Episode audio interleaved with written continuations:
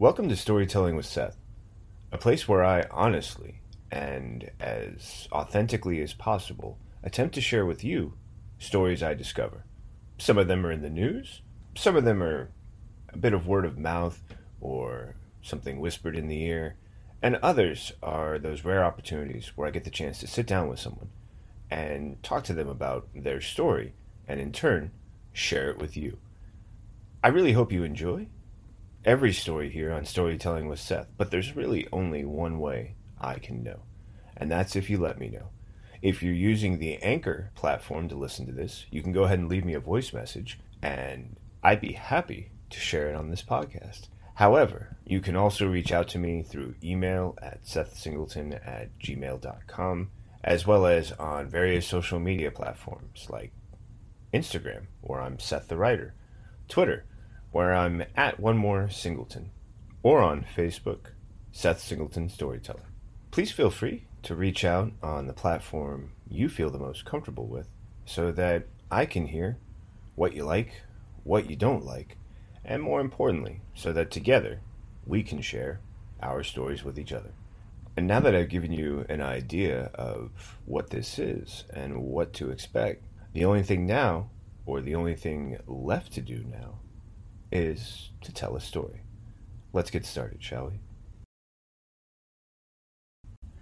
Sometimes I think that I have a plan for these episodes. I believe that I've found a certain mixture of stories that follow a theme or work along an idea or in many ways echo each other. And then there are other times when I look for stories that catch my attention, and only after I've collected them can I see where the patterns emerge.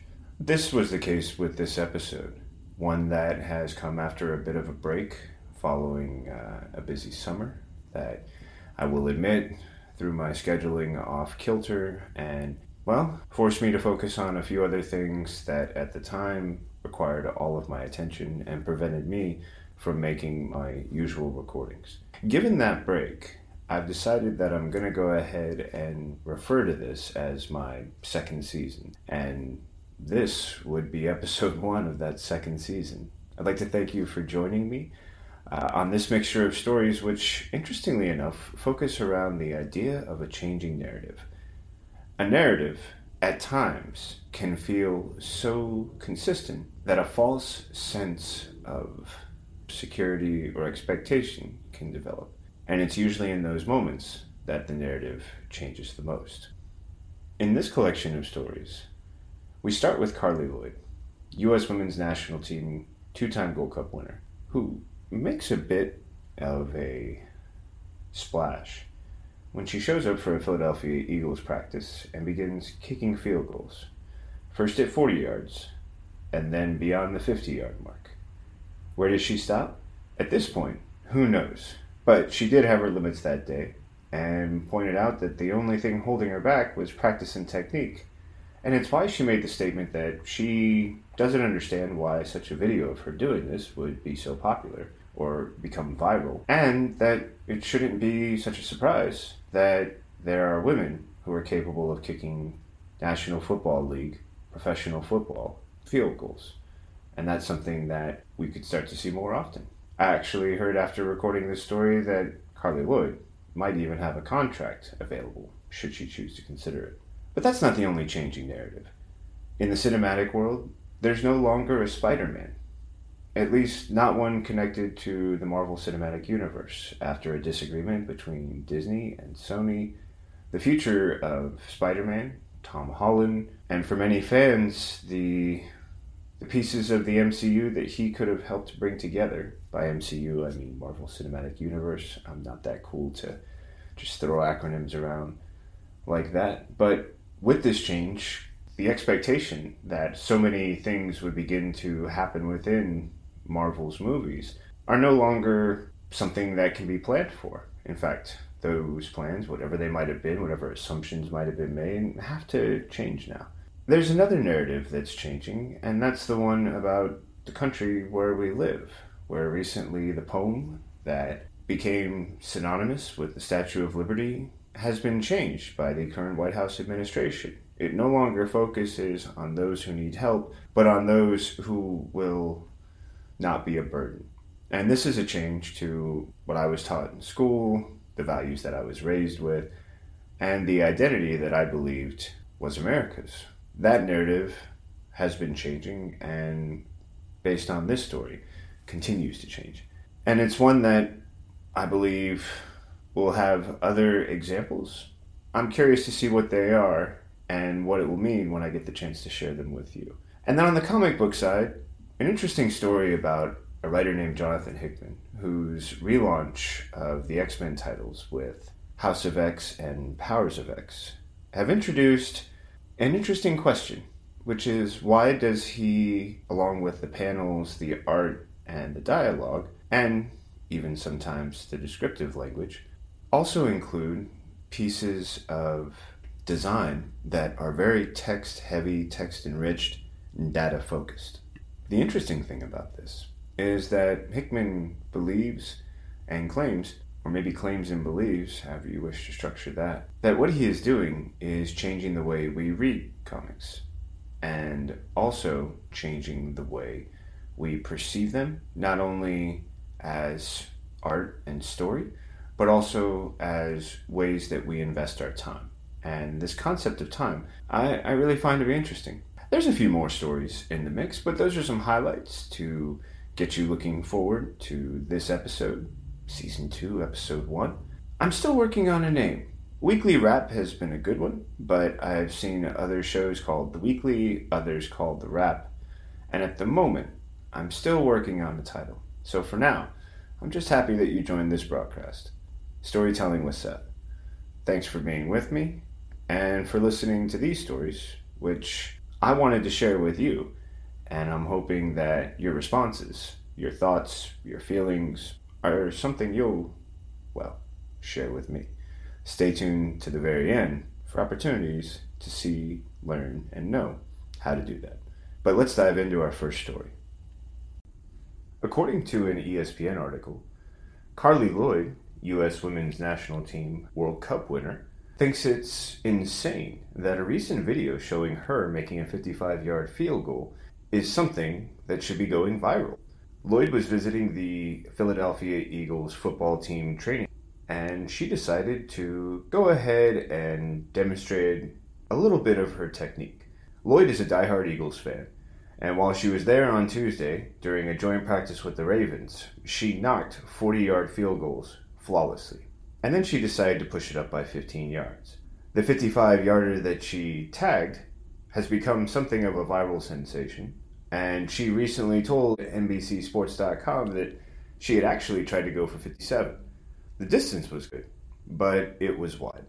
She also said that she felt like she was holding them up by continuing her display, and they were there to practice. She was there as a fan to say hello and give her support while also taking advantage of the fact that they probably want to meet a World Cup winner. She then said that with a little bit of practice, working on the steps, the technique, and timing, it's something she believes she could do fairly regularly and efficiently.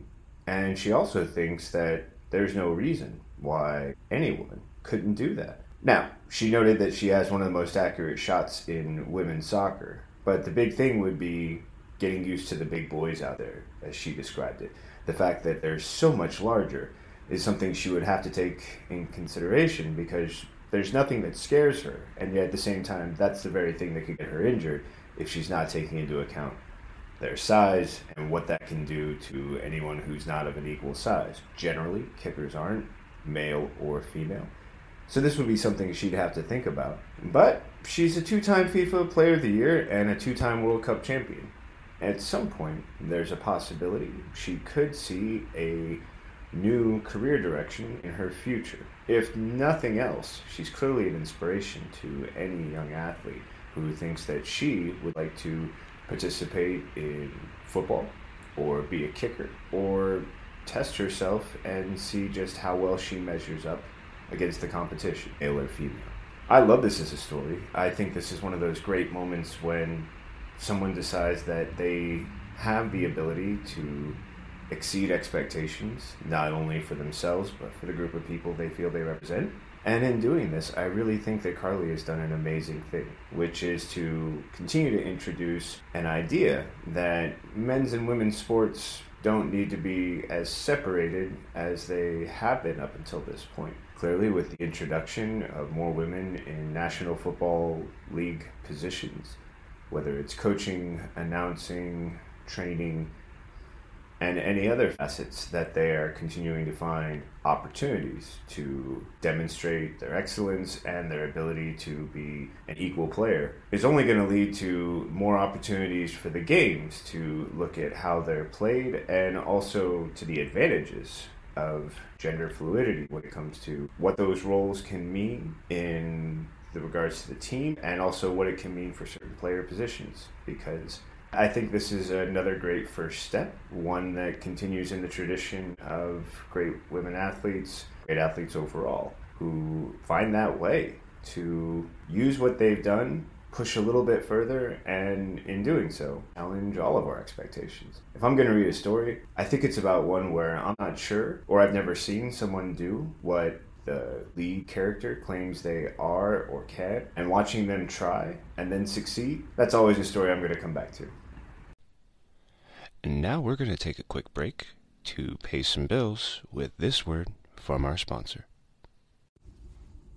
Now, on a separate subject, but following in the footsteps of a story about the U.S. women's national team and one of their star players, is the fact that I didn't get a chance to do a series or a single episode about the U.S. women's national team and the U.S. women's World Cup. While I can admit that there was a little bit of scheduling difficulty with some work opportunities that came up and some projects that I was invested in. There also wasn't the same thrill of possibility for me because I had already assumed maybe rightfully, maybe wrongfully so, that the U.S. women's national team would already win the World Cup based on everything I'd seen from them so far. I did get the chance to catch a couple of games. I squeezed in one or two. I really thought that the Thailand game was a difficult situation for them to be in because as a team, they need to press forward, they need to work on play combinations, they need to strike towards the goal or they're just playing around and they're not using momentum and opportunity to their advantage, which is something that they need to keep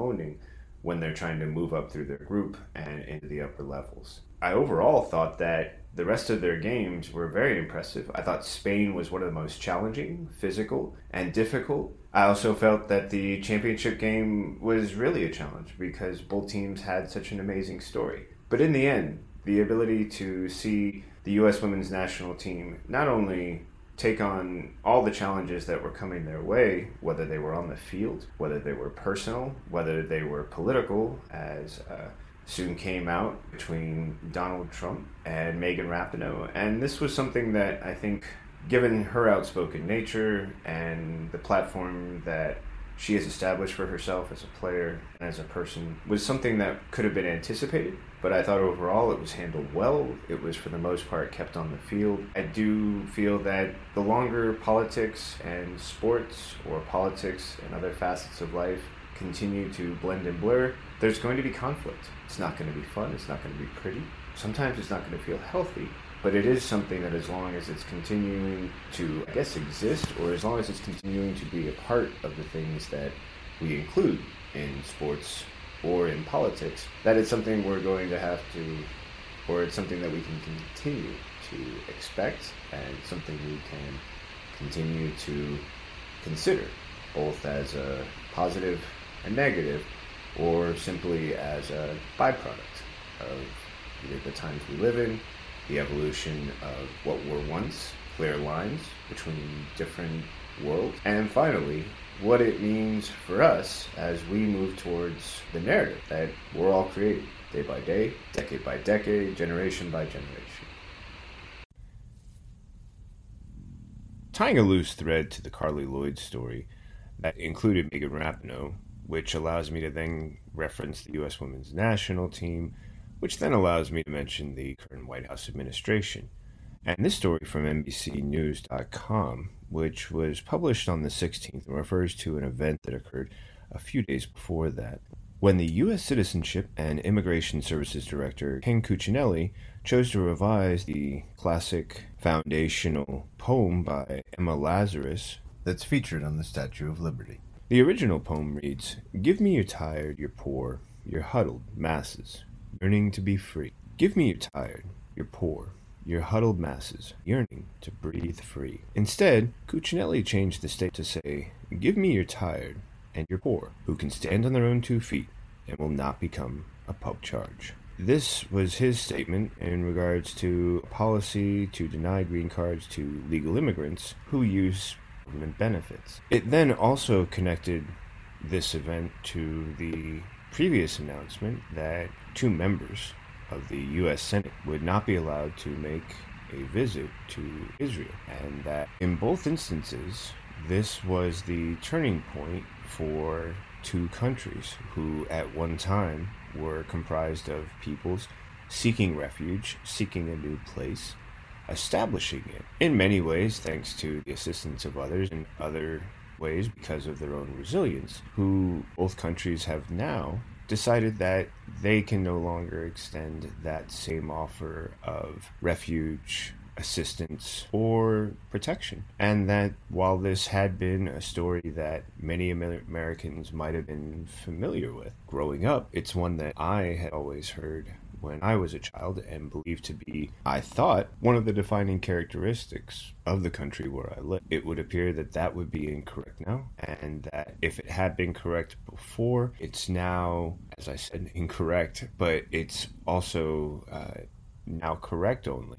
That we take those who can help us or who are not a financial burden, drain, or some other negative effect. This is intriguing because it is something similar that can occur in people as well. There are many who, at a point, maybe even at the beginning points of their life, will involve themselves with organizations that provide charity and assistance, or find that even if they can't participate in those groups, that they can provide assistance to them. But that over time, mistreatment, a desire to hold on to the money that was once given, or the time, or the aid, or other factors can come into play. And when they do, what had once been a helping hand is now a closed hand. This is a change for the narrative, not only for the people who grew up here, but for those generations that will grow up after me and anyone younger than me who is of childbearing age and raising them and allowing them to participate in public education, where this policy will soon become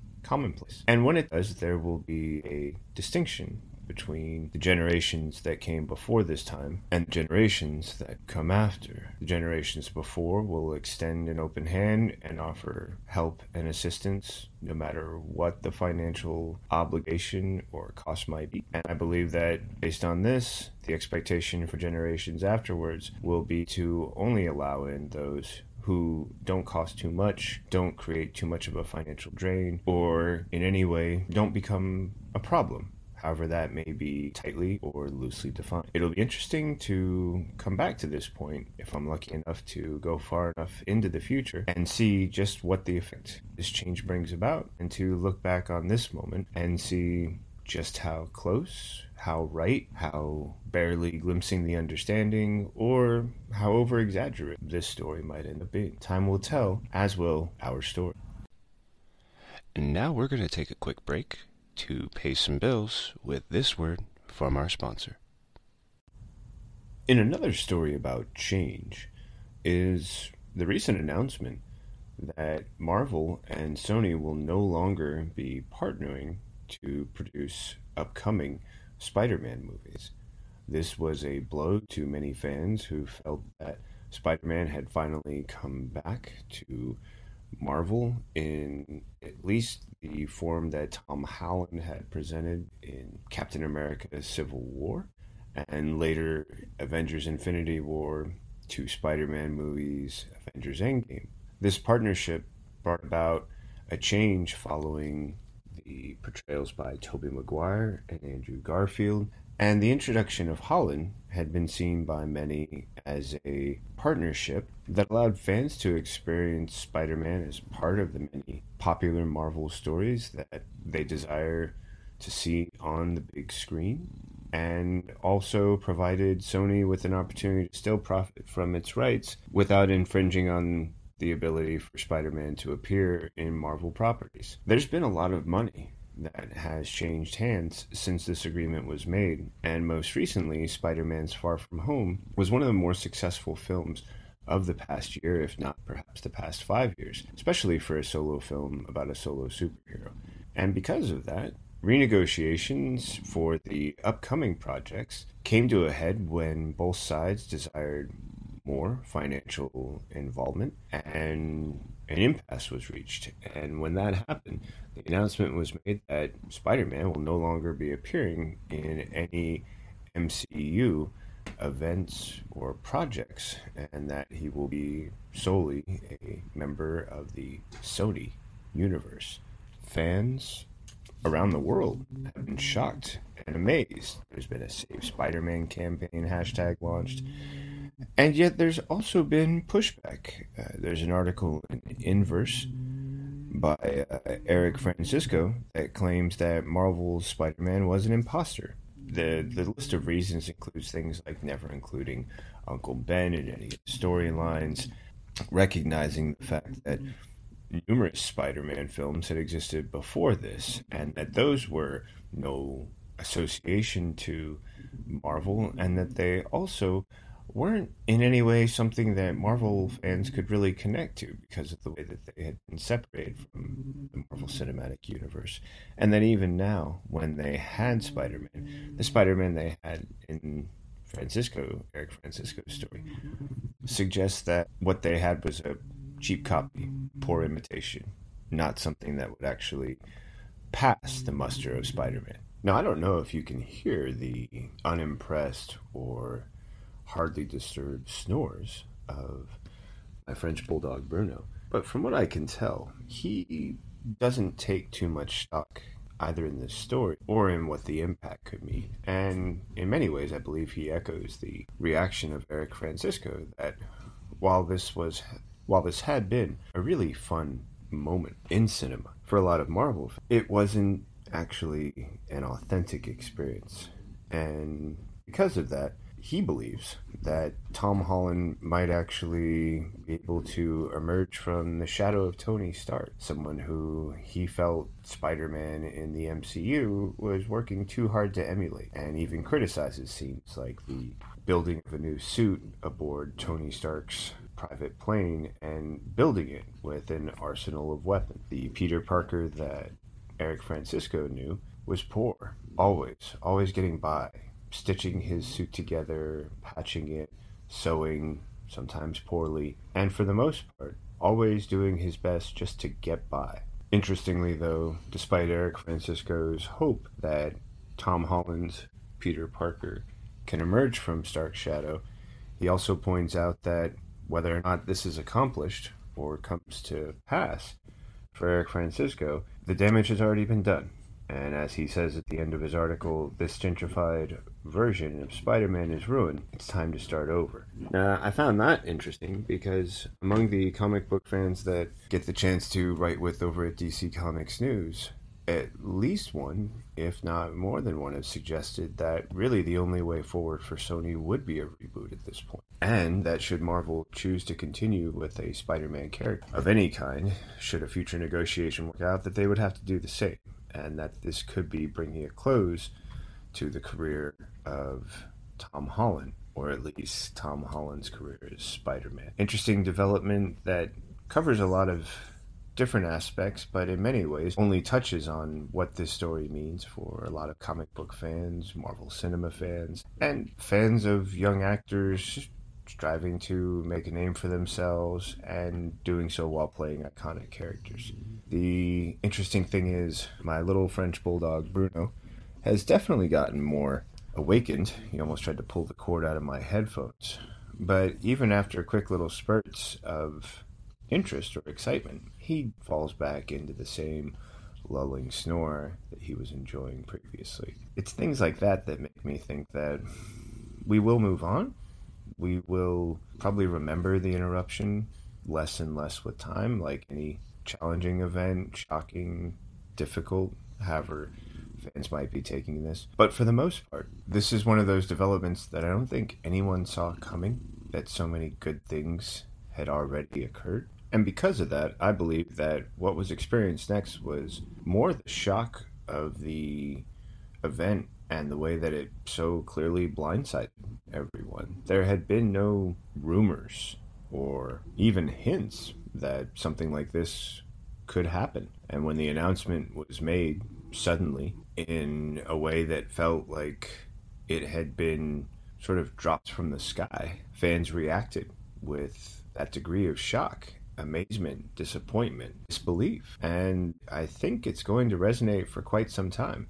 It's curious to wonder, or it's curious to consider. For me, it's a curiosity about the idea that something like this can resonate. And how long do people hold on to anger? It's often been said a moment that occurs will never be forgotten by the person who was harmed, offended, damaged by, and only they can really say just how long this will last. But if there has been an echoing sentiment that I have heard, it has been that those fans who felt that the blame lies with Sony say that they'll show their displeasure with Sony in the future. And they'll do it in a way to make sure that Sony understands just how disappointed they are. Whether or not that's the right place to place the blame, considering that details that have emerged suggest both sides were looking for greater financial reward on top of what they had already made. It'll be an interesting thing to come back to should fans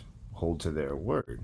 And there is a demonstrable action taken. I can't imagine yet what it might be, what the most effective way that could be used to that message across. But if it does happen, I'm looking back as with the last story, at the idea that this will be a moment when, well, time will show whether or not it really has the degree of importance that it feels now. Or maybe it's just a blip that, that got people riled up for just a short period of time, much like my little French bulldog Bruno, who has now fallen back onto the couch and is snoring peacefully and contentedly. I'm not sure that that will be the outcome for fans, but how long this will actually last is the one thing that I find the most interesting. And just like I'm never sure how long Bruno is going to be worked up about something, I don't think Sony can anticipate, let alone predict, how this news is affecting fans and when or how they will respond.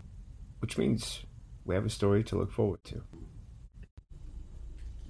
Now, this next story does deal with the Marvel Universe, and since we just talked about Spider Man, it seems like this would be a comfortable segue.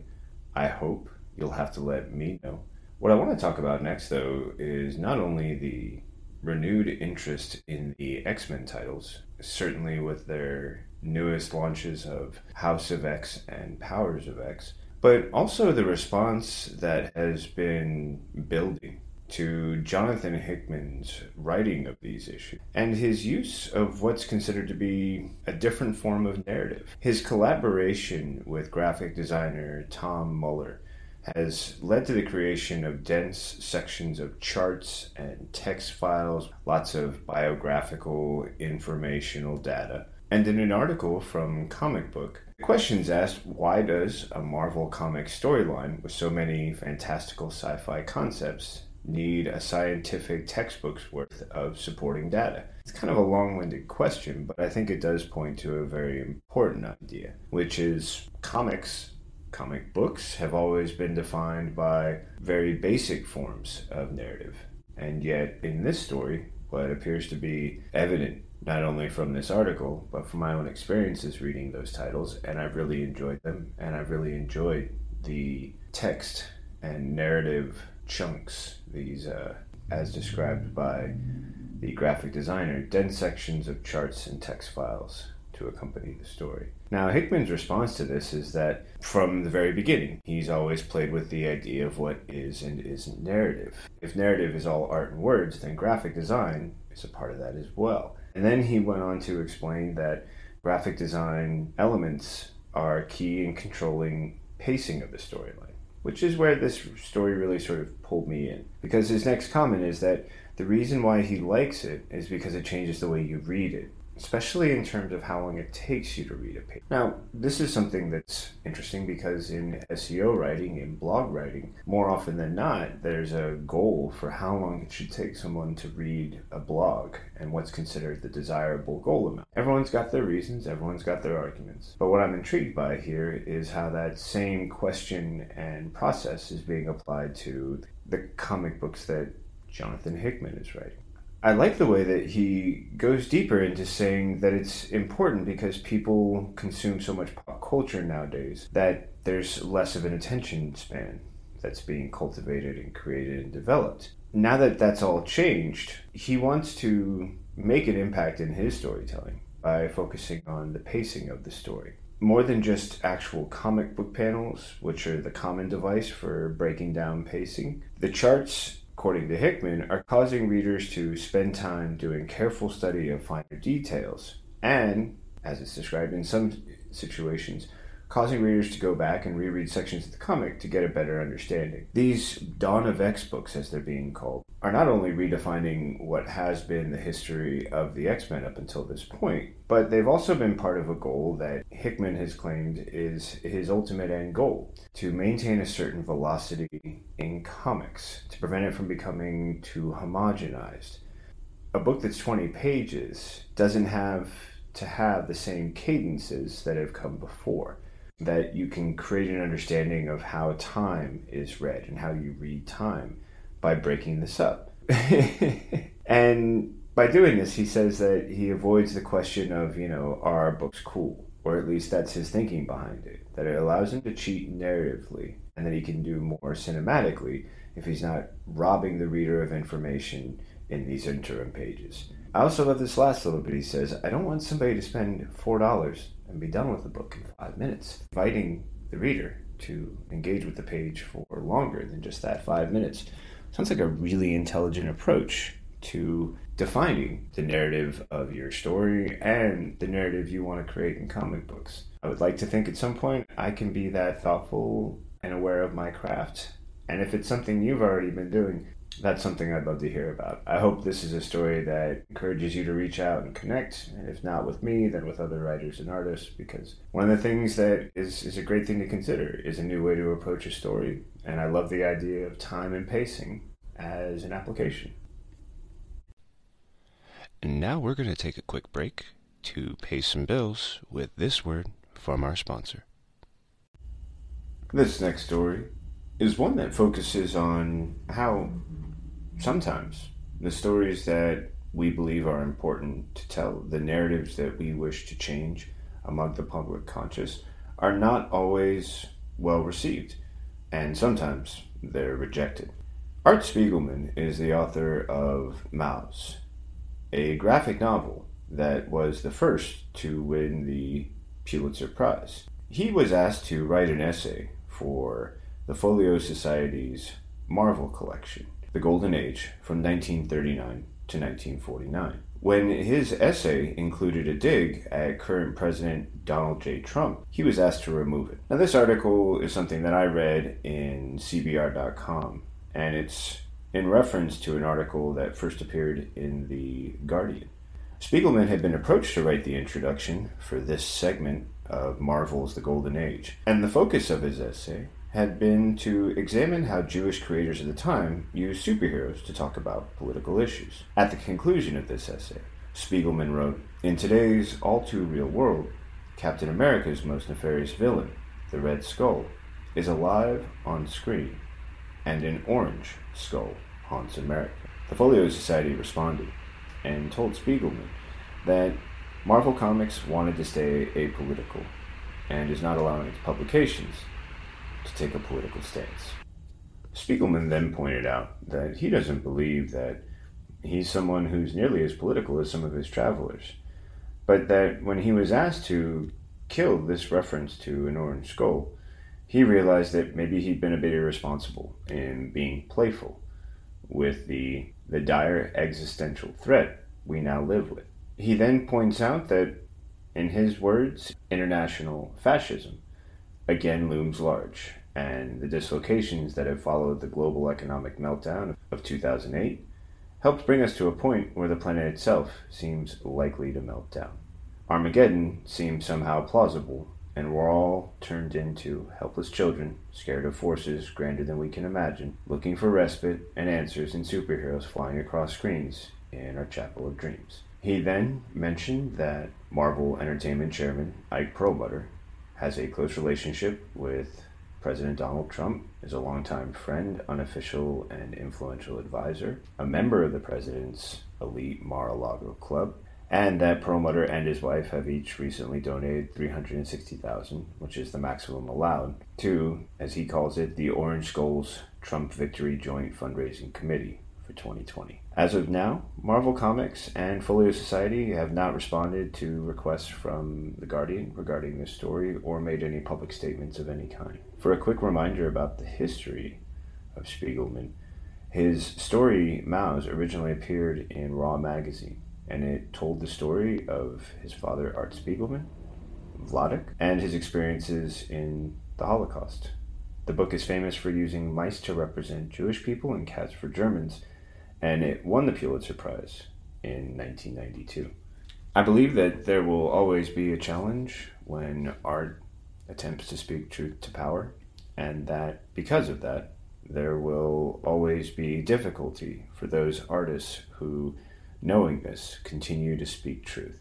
The resistance, while public and difficult, is something that can maintain its course as long as the environment remains civil. Right now, I'm thankful that Spiegelman was given the opportunity to speak his truth, tell his story, and then retain the right to remove that story when it was not allowed to be published without heavy censorship and editing. Does this mean we stop changing the narrative of things that have for too long been allowed to be inconsistent or untruthful? From what I'm hearing and seeing from Art Spiegelman, the answer is no. Now, this one is just a funny little thing I'm going to throw in at the end about how the more things change, the more they stay the same. There is a history in DC and Marvel Comics of creating parody versions of popular characters from the other books universe, whether it's a version of Superman or Batman appearing in Marvel Comics, or a version of Captain America, Thor, or other characters appearing in DC. This was uh, recently given a new index for a long standing tradition between the two companies when Marvel Comics released its Marvel Comics number 1000. The issue features a cameo, at least an appearance or maybe a nod towards. Depends on your interpretation of what a hand and the cowl of Batman really mean. The issue celebrates Deadpool getting his first ongoing series, and in a story titled Turkey Soup for the Deadpool Soul, Deadpool is trying to create uplifting, cheer up stories. Part of his plan is to make off with a bat boat that looks very similar to the one that appeared in the movie Batman Forever. The figure, who has a cowl and gloved hand, very reminiscent of The Dark Knight, calls out, Hey, hey! But Deadpool is roaring away with his only salutation Uplift accomplished and a these unofficial crossovers have occurred for years. Versions of the Avengers have appeared in DC Comics. Versions of DC Comics characters have appeared in Marvel, and other comic companies along the way have taken their fair share of shots. This one just made me smile because it points to a recognition that many fans have suggested, which is that DC Comics and Marvel Comics are generally their most successful when they collaborate together. It's their crossovers that have led to some of their biggest financial gains. And while it can be fun when one's taking a shot at the other, both groups, both companies have come to recognize that their only hope at continued success is the future success of their competitor. Here's to the parody, here's to keeping things light, here's to a fun rivalry, one that doesn't require the meanness that previous examples have sometimes demonstrated. I really enjoyed this issue of changing narratives, and this was a great point to end on. thanks for joining with me. Look forward to meeting with you next time and sharing all the stories I find that catch my interest and that I hope you enjoy me sharing with you as your storyteller. This has been Storytelling with Seth. See you next time. You've been listening to Storytelling with Seth. I'm your host, Seth Singleton. To contact me about any of these stories or a story you would like to see or hear on Storytelling with Seth, email me at sethsingleton at gmail.com. That's my full name with no spaces or punctuation. S E T H S I N G L E T O N at gmail.com. You can always reach out to me on other social media platforms Instagram, where I'm Seth the Writer, Twitter, where I'm One More Singleton, or any other platform you choose. If you haven't already, please subscribe to this episode, rate and review so I can know your thoughts and what you think about the episode. And then tell a friend. Until next time, this has been Storytelling with Seth.